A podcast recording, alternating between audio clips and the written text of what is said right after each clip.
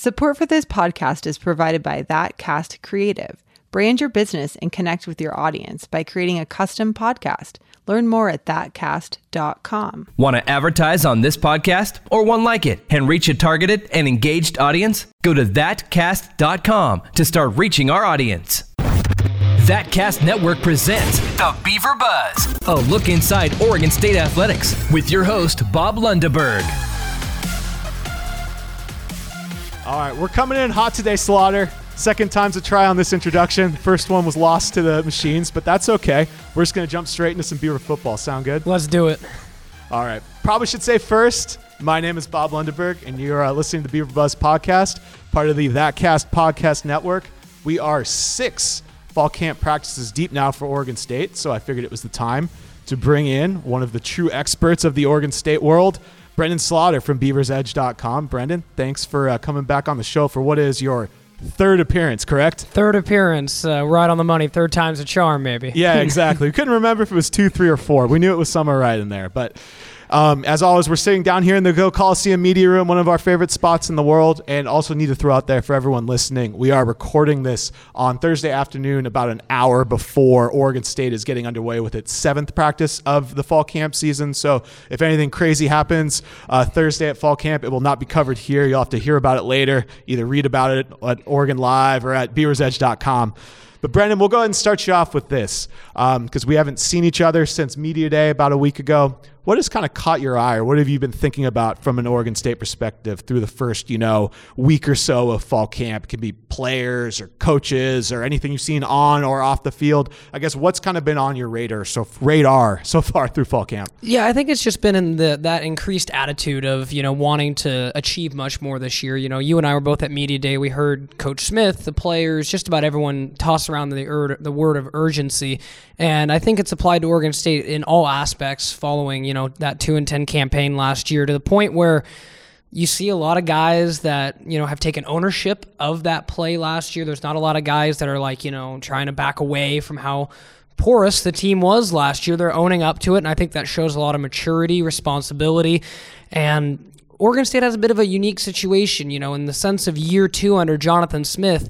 It's not a super, super young team. It's an interesting mix of veterans and young guys.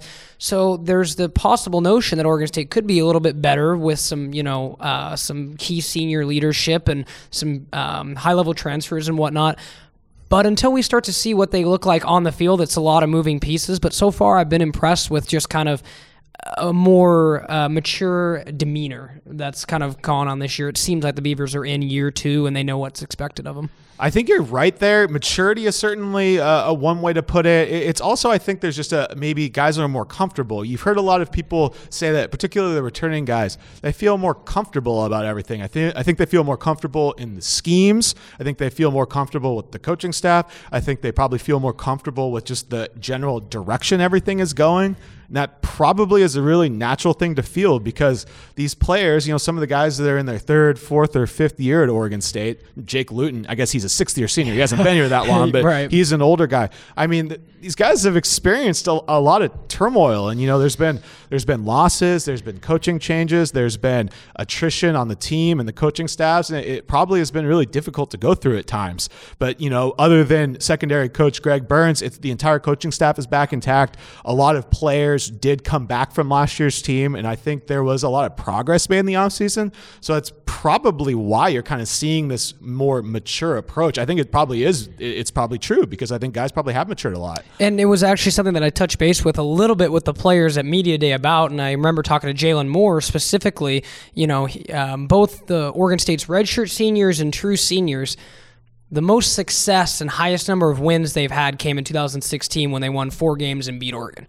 And you're looking back at these and I asked Jalen Moore, and it was just kind of like you've accomplished, the height of 4 wins. Is there a desire? And that's where he kind of just looked at me and was like, absolutely. Who doesn't want to win more games? And I think now that Oregon State's armed with a little bit more comfortability, familiarity in the systems year 2, we could see them start to maybe take some steps in progress towards the right direction in terms of win increases. But it's one of those things that's like, there's a pecking order, there's a clear, rebuilding timeline, and it takes time, and it's not something that happens overnight. So exciting nonetheless. Oregon State will be better this year than they were last year. There's no doubt in my mind about that, but what that better is going to look like, well, that's for us to find out in the rest of fall camp. Yeah, so for me, I was just, Wednesday during practice, it was a nice, cool, windy, beautiful day. I'm sitting up about halfway up in the west side Reser Stadium stands during practice with your colleague Mitch, actually. Mitch Mongey. And good old Ronald Clark from KZI. A couple great guys there. Yeah, sure. We were definitely really locked in for all the scrimmage and stuff, but, we had a little conversation side to side. Absolutely. But I think we were all kind of sitting up there and watching, and certainly I was thinking this, and I was just struck by, kind of in the middle of practice, just – hey, Oregon State is actually pretty dang strong at some of these position groups. And, you look starting at running back, that's probably an obvious one that's been talked about a lot. I mean, with Jamar Jefferson, he could be one of the best backs in the Pac-12, if not the country. Art Pierce, he hasn't even been practicing yet. He's a little dinged up, but I think everyone knows what he can do. BJ Baylor, Calvin Tyler, these are a couple quality backs that haven't necessarily gotten a lot of time yet, but I think there's great promise there. And then watching this true freshman, Teron Madison, he's just a truck out there. I don't know what he's listed at, but he looks like 6'1", 6'2", 230 or something. He's just, right, pretty close. Yeah, he's just this big guy, just fills up the uniform, and it's just like, oh, he'd be tough to bring down. And then going from there, look in the wide receiver group, there's a bunch of guys there too. Again, Trevon Bradford, he hasn't been practicing, but he should be back soon. Isaiah Hodgins, Colby Taylor. I think Tyjon Lindsey is a guy a lot of people are high on. Champ Flemings has had a good camp from what I've heard. Josiah Irish, Aaron Short, he was out there making a couple plays too. That's like, what, 7 guys right there. And then just on the defensive side, I think the linebacker group is actually pretty good. At least at the top with, the new guys they have back with Avery Roberts. I think Addison Gums can make an impact. Hamilcar Rashid, I think he can be. Anjay Hughes-Murray. There's a lot of players there. Even at safety, I think they've got some guys, right? David Morris, Jalen Moore, Omar Hicks-Onu's been looking good, Jeffrey Manning.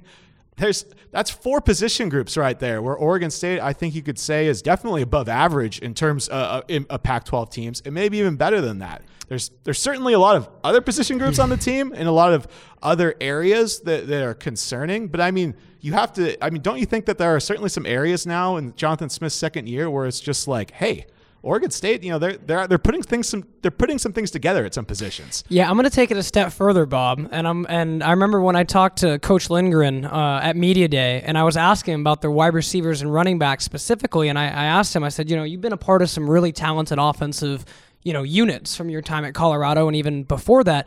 Have you had a skill position group, specifically receivers and running backs, that's been this deep? And he had to think about it for a second. And he's receivers, close, running backs. He said this is the deepest group he's ever had as a coordinator. And, that made me kind of excited about the year. He mentioned that in addition to having, Jamar, he feels that, AP could be a starter at a lot of the schools here in the Pac-12. You obviously mentioned Teron Madison. I really don't want people to sleep on BJ Baylor. I think he's been impressive, particularly as a pass blocker. He's a really big body. I think could really help protect the quarterback if Oregon State needs to go with maybe that 2 running back set or whatever. But when you talk about receivers, Lindgren was kind of mentioning some names he had at Colorado, Shea Fields, Paul Richardson, Bryce Bobo, just, really good receivers. We all know Paul Richardson, the most storied career so far to come out of Colorado, but just kind of compared and was like, this is not that far off from some really, really good teams that I had at Colorado. So, offensively, I'm not worried about the Beavers at all. I think there's a few questions up front, but in terms of running backs, receivers, and whoever they go with at quarterback, I think they'll succeed. Defensively, you highlighted it. The defensive line is improved. Huge loss, losing Jeremy Reichner. Just have to touch base on that for just a second. Yeah, we can certainly do that. That was just what day was that? That was earlier this week. That was Saturday's practice. So it was technically last. So that week, was, I believe, day 3's practice. Yeah. And the part that just sticks with me is that I caught up with Jeremy at media day and we were talking about how last year he never really felt 100% even when he got on the field, and that he was so excited to play with his brother Omar Spates and. True freshman linebacker. Even as a journalist, you feel that kind of pain when I hear that, Jeremy tore his ACL and, Mitch was able to pass that along and Coach Smith confirmed it. you know, you just kind of feel a little bit of just a little bit of sadness for the kid, because he was a kid who came to Oregon State for a specific purpose, was going to be heavily in the defensive line's plans this year, and now has to kind of put that on hold. You know, he'll likely pursue an extra year of eligibility to have that opportunity to play with his brother, but big loss there. And then linebackers, you and I both wrote about the linebackers yesterday, Bob, and I think there's a lot going on with those guys. I think there's some significant improvement. I think you and I are both pretty high on Coach Trent Bray and like what he brings to the table. And then back in the secondary, once they get some guys healthy, I want to see David Morris get back on the field soon. He hasn't really taken those reps that we've expected him to so far. No. And same with Jeffrey Manning, too, another corner guy that I want to see get back on the field. But Jeffrey Manning was actually, he participated quite a bit in Wednesday's practice. Yes. But yeah, he's still not, you can tell he's not at 100% right now. He is not full go. Yeah, and that was a guy that I really pegged as a guy that I think could break out. And Manning, I'm pretty high on him. And but outside, you know, you look at, other than those bumps and bruises, which are going to happen in fall camp, the big thing Oregon State needs to avoid now is another big-time injury. They've already had their big-time injury, and it's already bad enough that it happened before pads even went on. I mean, that's, you know, you talk about football injuries, that's about as tough as it gets. But Oregon State's biggest key now is they built some depth in the offseason. It's not tremendous depth. It's better. But if they start having more injuries, that's where that depth can kind of start to whittle away. You mentioned the linebackers. Actually, I think a lot of people kind of have been writing about them the last couple days or so. You did, I did in the Oregonian. And part of that is because it's a group that Coach Smith himself singled out as a group that's really, you know, he's been impressed with what he's seen, both the inside linebackers and outside. We kind of talked about some of those names earlier, and part of them are returners, some of them are newcomers. The one guy that to me seems to be making this giant impact is Avery Roberts, and he's an inside backer, Nebraska transfer, and you can tell he just has the instincts, which is such an important part of being an inside linebacker. I think he has a really nice feel for the game. He seems like he's in the right spot a lot, and you know, he doesn't have necessarily overwhelming size. He's like a 6'1", 230-pound guy. Not that he's small or anything, but he's not enormous. But he can hit with pretty surprising power, and to me, he's also an adept blitzer. Routinely at Wednesday's practice, when they were doing blitz pickup drills, he was just dominating the interior of the offensive line on blitzes. He has a great swim move.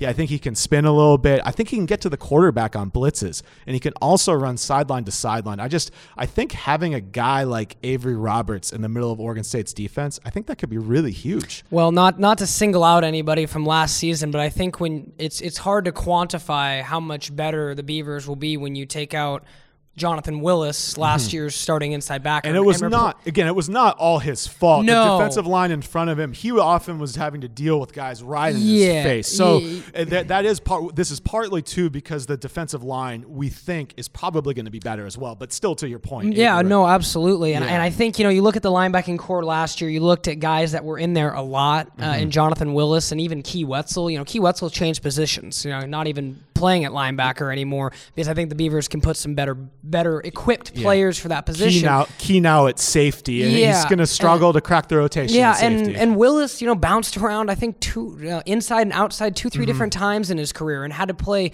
how many different defensive coordinators' playbooks in his three. Yeah. So it's tough for any of those guys, and you know, you look at that. But now that you bring in a guy who, again, it's impossible to quantify getting a transfer that is an immediate starter for you. And a guy that, you know, the coaching staff is high on. Avery's got to prove it on game days, like a lot of these new faces have to. You know, that's the one thing I consistently find myself coming back to is that, yeah, these guys are starting to look better in practice, but until we see it on game day, that's when we'll know where that real improvement has come from. So we've talked about, I'd say, a decent amount of the positives we've seen so far.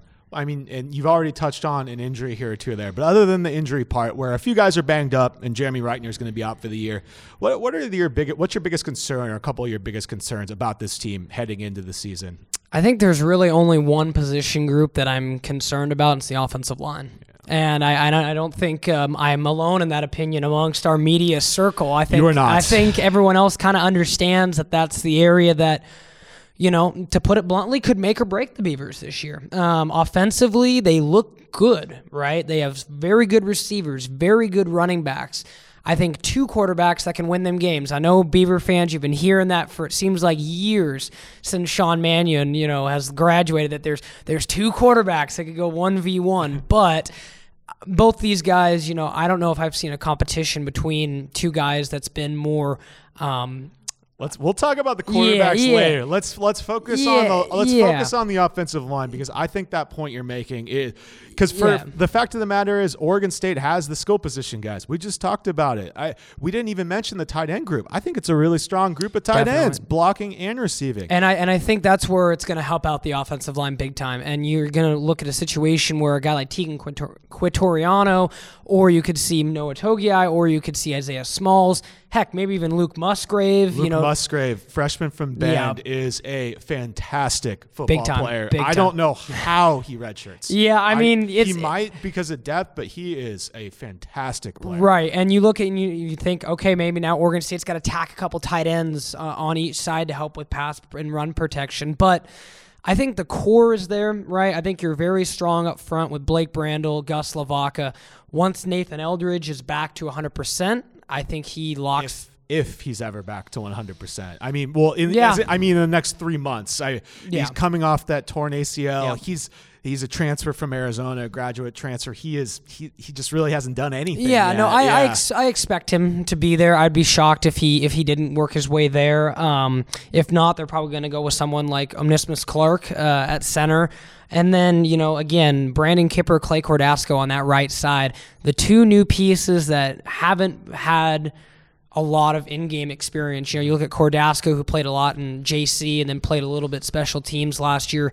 Kipper hasn't played a ton at all, just regardless. He played in a few games last year while redshirting, but those two guys on that right side are kind of the question marks. I think they'll come along. I think they will, because I think Jim Halchek is one heck of an offensive line coach, but right now there's some question marks for sure. I mean, I know improvements have been made. I know that guys have been added from outside the program, both through transfers and recruiting. But for me, I'm just going to need to see the improvements really on both lines. Yeah, it has to show on game day. That's the thing, because it's just like it's really tricky to gauge this stuff in practice, because there are times in every single one of these practices I've seen so far is the offensive line will blow giant holes open and the backs will just gash the defense for 15, 20, 30, 40 yards. And, you know, is that excellent run blocking, or does that say something about the defensive front? And then there are other times in practice where you'll see that the pass rush will get home. The quarterbacks will have absolutely no time to throw. Does that mean that the pass rush has dramatically improved, or does that mean that the offensive line still has major issues in pass protection? There's just absolutely no way we're going to know any of these questions until the season starts. Those are some big-time questions and answers that, you know, like you said, until we see the Cowboys come into Reser Stadium, you know, we can say till the cows come home that we think Oregon State's offensive line looks really, really good against their defensive line, or vice versa. But until you get some other teams coming in here and we see how that line of scrimmage is either being won or isn't won, that's going to be the true determinant on whether this Oregon State team is, you know, plateauing up to the, you know, 4, 5, 6 win mark, or hanging around that 2, 3, 4 mark. So I think there's quite a bit of, you know, variation for where the Beavers can end up depending on some factors, but right now there's still some question marks that need to be answered for sure. All right, Slaughter, let's pause for a second, and we'll be right back after the break with some talk looking ahead to that season opener. Anna Canzano hosts That Expert Show, the show you help run. Hear the top experts on a variety of topics, interviewed by a top journalist. Find That Expert Show and other shows on the ThatCast Network. Visit ThatCast.com. From Go Coliseum to Reser Stadium, it's the Beaver Buzz with Bob Lundeberg. Okay, Slaughter, prediction time. Let's pretend it's Monday. Yeah, Monday, August 26th. And we're about to receive our first official depth chart from Jonathan Smith. Who is listed at QB number one? Jake Luton or Tristan Gebbia? Jake Luton. How confident are you of that? 70%. Oh, 70%. I thought you were actually going to go higher. No. So why 70%? Why did you didn't hesitate to say Jake Luton? Why did you not hesitate, and why do you give it 70%, which is, a pretty likely outcome? Yeah, I like I said, don't get me wrong, that margin is slimming by the day. Heading into fall camp, I would have said it was more like 85 Luton, just because I think he was a step ahead of Gebbia when we last saw them in spring.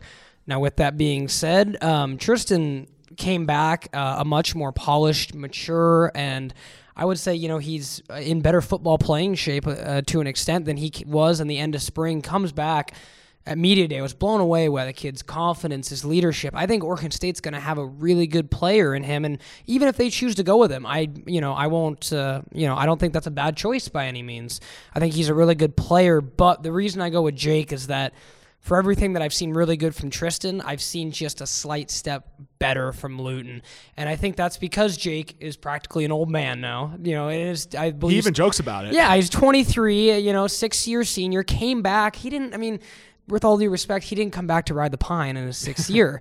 And I think it's going to take a lot to keep a 6-year senior on the bench, knowing the kind of old school guy that Jonathan Smith is. And I think Jake's earned it. You look at what, he did last year against Colorado. In my opinion, that game alone gives him the right to start the year. You look at how he played on one ankle for the second half of the year and kept Oregon State close beat Colorado, kept him close against USC for a bit. It was a dismal year, but once he got healthy again, he showed he could make a lot of plays in Lindgren's offense. So I give him a slight edge. There are a lot of, I'd say, well, maybe not a lot. There are definitely a good number of people out there right now, including yourself. They're just very convinced that the race has tightened up a lot. Big time. And I feel like, and I think we're in agreement here, that there was no question after spring practice, right, that Jake Luton was the front runner, correct? Absolutely. And I am also, I was in that camp. But I'm also willing to admit now that the race definitely, in my opinion, has tightened. And I think that is completely to Gebbia's credit, because I think he has improved a lot since the spring. But there's still one big area to me where I feel that Luton has the advantage, and that is throwing the deep ball. Because I still, at this point, with Gebbia, when you watch him in practice, I think his accuracy on short to intermediate throws, I actually think it's really good. It's potentially even better than Luton's. He does have a pretty good arm, and he just seems to have a knack of fitting those balls into those tight windows between the hashes in the middle of the field. I think Gebbia is really, really good at that. But still on the deep passes, I think maybe in the spring, and since I've seen him practice, I think I can maybe count on one hand the amount of 40-plus yard throws down the field that Gebbia has completed. It's just not really his strong suit at this point. And that's an area where I think Luton kind of excels. His deep ball, when he arrived at Oregon State, maybe needed a little bit of touch here and there. I think he's gotten a lot better at it. He routinely completes deep balls in practice. I think we've seen Luton hit some longer throws in games now, too. That's just an area that I think is important.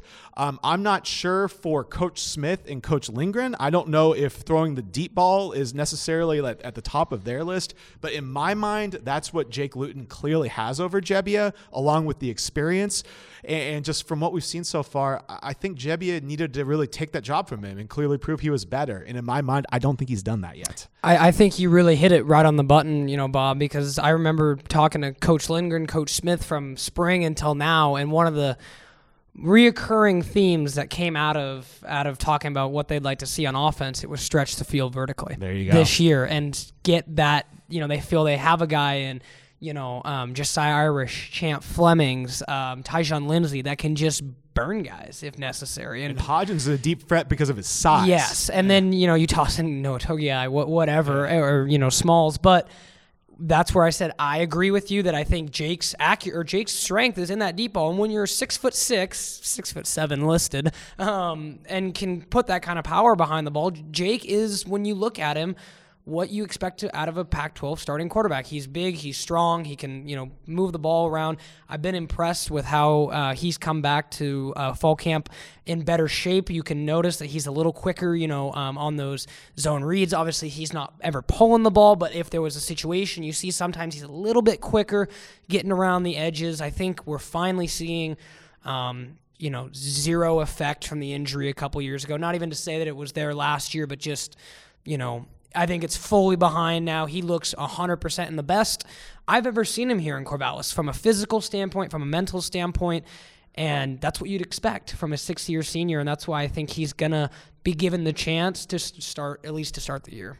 I think it's probably fair to say that a segment of the fan base really does want Gebbia to win this job, and I think it's because a lot of it is just because he's a sophomore, whereas Luton is a senior, and I think a lot of fans view this year as, hey, hopefully the team is better, but it's not like this is going to be the team that breaks through, wins 7 or 8 games, and really makes that statement. I think a lot of fans really would hope that Coach Smith and everyone would kind of use this year as another building year, get that sophomore quarterback in, and then hopefully by year 3 you're ready to bust out and go to a bowl game.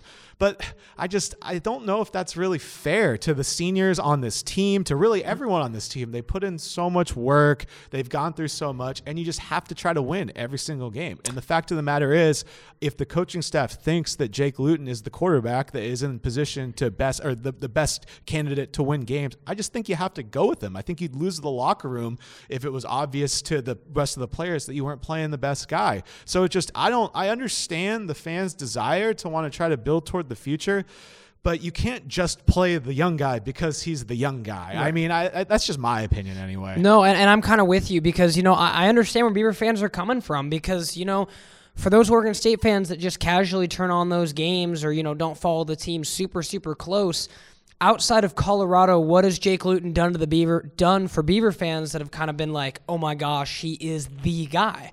Right, he's had some injuries, obviously not his fault. He's played well in stretches, but not consistently. Well, right, a lot of it's been health too. I think in fairness, yeah. I mean, and health system. I think it's a combination because I mean, you look at when he was the starter coming in, putting Jake Luton in Kevin McGivin's offense. I apologize for you having to go through that, Jake. Yeah. That's tough. That didn't work. And then you know, last year, first year, you know, he gets a concussion on the first series of the game against Ohio State. Then, you know, gets hurt against Nevada. Then, you know, it's just you feel for him too. And that's why it's like if Jake can stay healthy, the ceiling could be the limit for what this guy could accomplish. We've seen him put up, you know, good numbers at JC, and obviously the previous coaching staff thought enough of him at the time to say he was better than Marcus McMarion. So, you know, I mean, I think there's a high ceiling for Jake if he can be protected and if he can, you know, stand back like that cannon arm quarterback and let it fly. One thing that always is just kept sticking in my mind about all of this is just when I watch Gebbia kind of from afar, either on the sidelines or up, whatever, he just reminds me so much just from looking at him from a physical standpoint of former Washington quarterback Jake Browning. I can't unsee it. I looked it up. Gebbia is listed at 6'2", 193. Not 100% sure on either number, but we'll give it to him. And then Browning, I looked it up last year. He was listed at 6'2", 210. And I can safely say Browning was not 210 pounds when I was standing right next to him, interviewing him right after they lost to Oregon last year. So I imagine, you have to imagine that Jonathan Smith, right, was pretty fond of Browning. I mean, he recruited him, coached him for 3 years. They went to the college football playoff. And I'm not trying to say that Gebbia is Jake Browning here. I don't think that at all. But it just I actually think that Gebbia probably has a better arm than Jake Browning because Jake Browning's arm strength really wasn't too great. But I also think Jake Browning probably had a better career than a lot of people are giving him credit for. I mean, he went 39-15 overall win-loss record, threw 93 touchdowns to 34 picks. I mean, at this point, Jake Browning was underrated his career at Washington. I know that the arm strength and all that wasn't there, but he had a really nice career. And I kind of guess where I'm going with all of this is I wonder if Jonathan Smith at all looks at Tristan Gebbia, watches him and all that, and thinks, hey, this guy reminds me of Jake Browning. We won a lot of football games with Jake Browning. I wonder if this is the kind of guy I want to go with. It's just something that I've been thinking about, and I can't get out of my mind, and it might purely be just because they're about the same size, and that's really stupid. But you know, I think that's a funny comparison, and I'm going to toss out another Chris Peterson quarterback that I think height and weight-wise is a little close. Kellen Moore. Kellen Moore, 6 foot, 197 pounds when he was playing, right? And I think he's got that win-loss record pretty much locked away Kellen for the rest Moore. Of NCAA history, right? Kellen Moore, is he the OC or the quarterback's coach for the Dallas Cowboys? OC now. He's isn't he 29 or 30 years old? 30. Isn't that incredible? It's amazing. For a guy that came from Prosser, Washington. I mean, I know that's so cool. You know, he was a guy, I think he had some interest in Oregon State coming out of high school. But and as I recall, I believe Smith, when he was the quarterback's coach, when he was, you know, I think they overlapped a little bit there. So maybe he likes those smaller quarterbacks that can move and toss it around. I think we're in the weeds a little bit. Yeah, we might be out there. You know, it's worth talking about in the sense of, you know, guys always, you know, sometimes there's coordinators and coaches that have kind of a physique build of what they're looking for in a guy. And, you know, I don't think, you know, it's pretty obvious there are some differences. You get some more pluses and minuses when you go with Luton or Gebbia because there are different physicality and skill set. You have Jake, who's maybe more cannon arm, but it's going to be in the pocket, and then Tristan, who could, you know, maybe tuck it and run a little bit more than Jake and could handle that more intermediate dink and dunk game. So it's kind of going to come down to what they value more, I think, because you get pros with both guys, but you also get a couple minuses with both guys.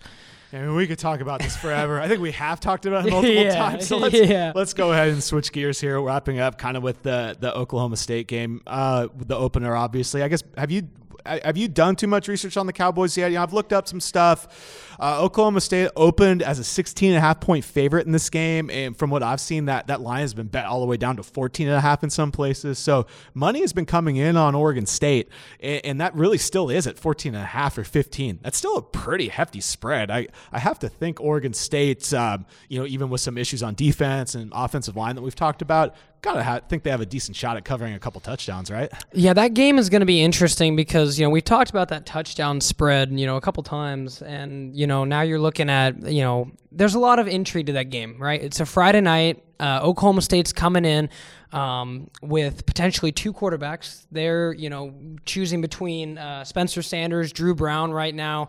The mullet has come out and said that he's willing to use two quarterbacks, which is so anti-Oklahoma State and everything Mike Gundy has done in the past, surprisingly. And they're breaking in a brand-new offensive coordinator after Mike Yurich left in the offseason. Mm-hmm. As we know, Yurich is one of the up-and-coming offensive minds and was even rumored as an Oregon State candidate a couple years ago.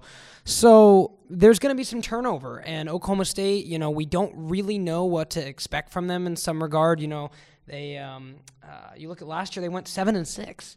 And that's very, you know, not what Oklahoma State's done. So they could, you know, in years past, after years that they've gone that 7-win mark or whatever, they've usually jumped it right back up to 10 and they, you know, in the Gundy regime. But I think there's a lot more pressure on Oklahoma State in this game than Oregon State, to the point where if Oklahoma State comes in and they're tense, they're like whatever it is, you know, nationally televised Friday night game, Oregon State has got nothing to lose going into this game. Oklahoma State has everything to lose. You know, you look at Oregon State, you know, they're coming in, no one's expecting them to win this game. Oklahoma State, everyone is. But if the Beavers are, you know, made some leaps and bounds and did, you know, able to win this game, that's a much bigger win for Oregon State, just in the sense of if Oklahoma State dropped to Oregon State, that would be a stain that they could not erase from this season. No disrespect to Oregon State, but coming into the year, no one's expecting the Beavers to do much.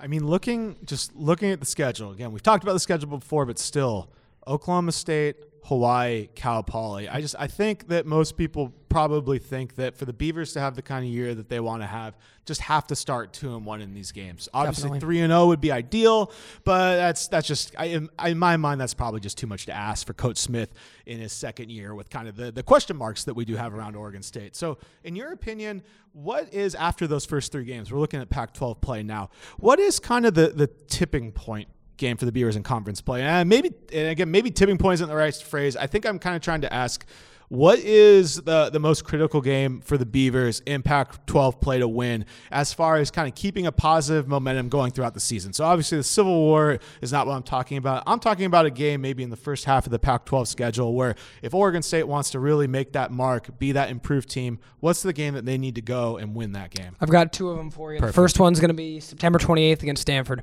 That is good choice. Oregon State plays. Let's just, you know, throw out just the possibility, maybe even throw on some orange-colored glasses. say Oregon State is able to upset Oklahoma State and then they fall through in Hawaii, Cal Poly, or they drop the first one, win two. Best case scenario, 3-0. Worst, you know, we'll say most realistic case, 2-1. Probably. And 1-2 is, I think, you could say 0-3. But worst case is 1-2. Yeah, so going into that, I'm of the mind where I expect Oregon State to be 2-1, likely. But the potential could be there for 3-0 or 1-2, right? Either way could swing. But the fact they have a bye after Cal Poly, 2 weeks to get ready for Stanford, and as I recall, not only do they have the bye before Stanford, they get to play Cal Poly the week before the bye. So if a couple guys do get dinged up, or if there are early season injuries, that gives them even more time. Where there's like Artavis Pierce is a perfect example. If he is a little bit banged up, there's no reason you need to play him against Cal Poly. That could potentially give him, a guy like that, 2 weeks off, or other linemen. So I think that is a really good point that, again, you can't overlook Cal Poly and just show up. But from a standpoint of maybe resting a couple guys that are banged up, I think it's kind of a nice time to have that third non-conference game. For sure. And, I look at Cal Poly as the cupcake game just in the sense of, Oregon State we saw was not a great team last year. They still handled Southern Utah, and Southern Utah is a much better program than where Cal Poly is. So given that Oregon State's not even opening the year with Cal Poly, they'll play two much better teams before Cal Poly. I think they'll roll in that game. But the thing for that Stanford game, there's a couple factors, whether it's Oregon State, opening Pac-12 play in Reser Stadium, whether it's having 2 weeks. Stanford has a brutal schedule before they play the Beavers. They play Northwestern week one, who we know is solid. Northwestern has been solid. There's a UCF game in there too, right? At USC, second week, at USC. Those games are always good. Yeah. At UCF, who's lost one game in the last two seasons. That I think you can make the argument that is the biggest game UCF has played the last 2 years. That's including those bowl games. Because if UCF, this is an opportunity for UCF to prove to actually play one of these Power 5 teams in the regular season. It's an underrated, massive game. I almost wonder if College Game Day will be there. And then while Oregon State is sitting back on their couches getting ready for that Stanford game, they get to watch them play Oregon. The Ducks play Stanford the week before Oregon State does in Palo Alto. Oregon and Stanford playing that early in the season, the outcome and just the ramifications of who wins that game could be huge. And, you look at last year how Stanford came back and beat Oregon the way that they did. That game's going to be exciting. And I think Stanford, after playing Northwestern, USC, UCF, and Oregon, that's four pretty tough games before they play the Beavers. They could be licking their wounds a little bit coming into Corvallis, as Oregon State's hasn't played a Power 5 team since August 30th. So I don't know. I see that game as a potential for Oregon State to announce they've arrived, and then the next week. I don't expect UCLA to be a fantastic team this year. That might be their best opportunity for a Pac-12 road win. That was the game that I was going to select, and I think I've actually been asked this question. I think I stole this question from Canzano or somebody, but I really do think it's going to be that UCLA game, and I really like your points on Stanford. That is fascinating. I cannot believe the Cardinal have such a brutal schedule. The Cardinal also do just flat out have more talent than Oregon State at this point, but UCLA, I'm not sure that you can just blanketly say that. It's the second year for Chip Kelly, and the Bruins are going through some of the same growing type pains that we're seeing here in Corvallis with Jonathan Smith. And you also have to factor in that the atmosphere at the Rose Bowl on that October 5th is probably not going to be necessarily that intimidating. The weather will be good. I think good weather actually helps Oregon State's offense. And I think from what we've seen, I'm not sure that playing on the road is necessarily a terrible thing for the Beavers. We've actually seen them have some decent efforts on the road. Obviously, last year picked up their one conference win on the road at Colorado. It's not like I would go in and predict Oregon State to go down to UCLA and win or anything, but I just feel like a victory in that game would be just huge for the momentum heading into the rest of the schedule, because if you do look at that November slate for Oregon State, it's pretty tough. There's a lot of tough games on there, and Oregon State also has a couple road games. There's an at Cal and at Arizona. So, it's definitely a tough schedule for the Beavers down the stretch. Yeah, you look at it after that, it gets real tough. You look at to end the year, Oregon State's got to go at Washington State, at Oregon. There are some tough games as November comes, and, wins are going to obviously be at a premium. So Oregon State's got to be competitive in those games where maybe the disadvantages aren't swayed way too far in one direction. Slaughter, thanks so much for sitting down with me again. You got anything to plug real quick for Beaver's Edge before you hop over to practice? Yeah, make sure to check out practice highlights, man. Beaver's Edge, make sure you get a good look at what's going on in Oregon State practices. Awesome. All right, well, we're going to take one last little break here and then close the show with some housekeeping. Anna Canzano hosts That Expert Show, the show you help run. Hear the top experts on a variety of topics, interviewed by a top journalist. Find That Expert Show and other shows on the ThatCast Network. Visit ThatCast.com. From Go Coliseum to Reser Stadium, it's the Beaver Buzz with Bob Lundeberg. All right, I've got a couple announcements here before we wrap up today's show. First off, I just wanted to let all my loyal listeners know that this will almost certainly be my last podcast before football season begins and before you guys come out with pitchforks. I do have a fairly good reason as to why. I will be off for all of the next 2 weeks as I'm getting married in Southern Oregon later this month and then heading up to the Wallowas for a nice, fun, relaxing honeymoon. So I will be very, very absent from social media for the next couple weeks, and I can't say that I'm not looking forward to that. If getting married wasn't enough, I will also actually be moving to the Boise area over Labor Day weekend. I do have to admit it's going to be very weird not living directly next to Oregon State sports and covering it on a day-to-day basis via writing, as I've done for the last few years here. But I do plan to keep this podcast going through at least the fall, and maybe even longer, and keep it going, you know, on an indefinite period, depending on what my schedule ends up being when I do get out there.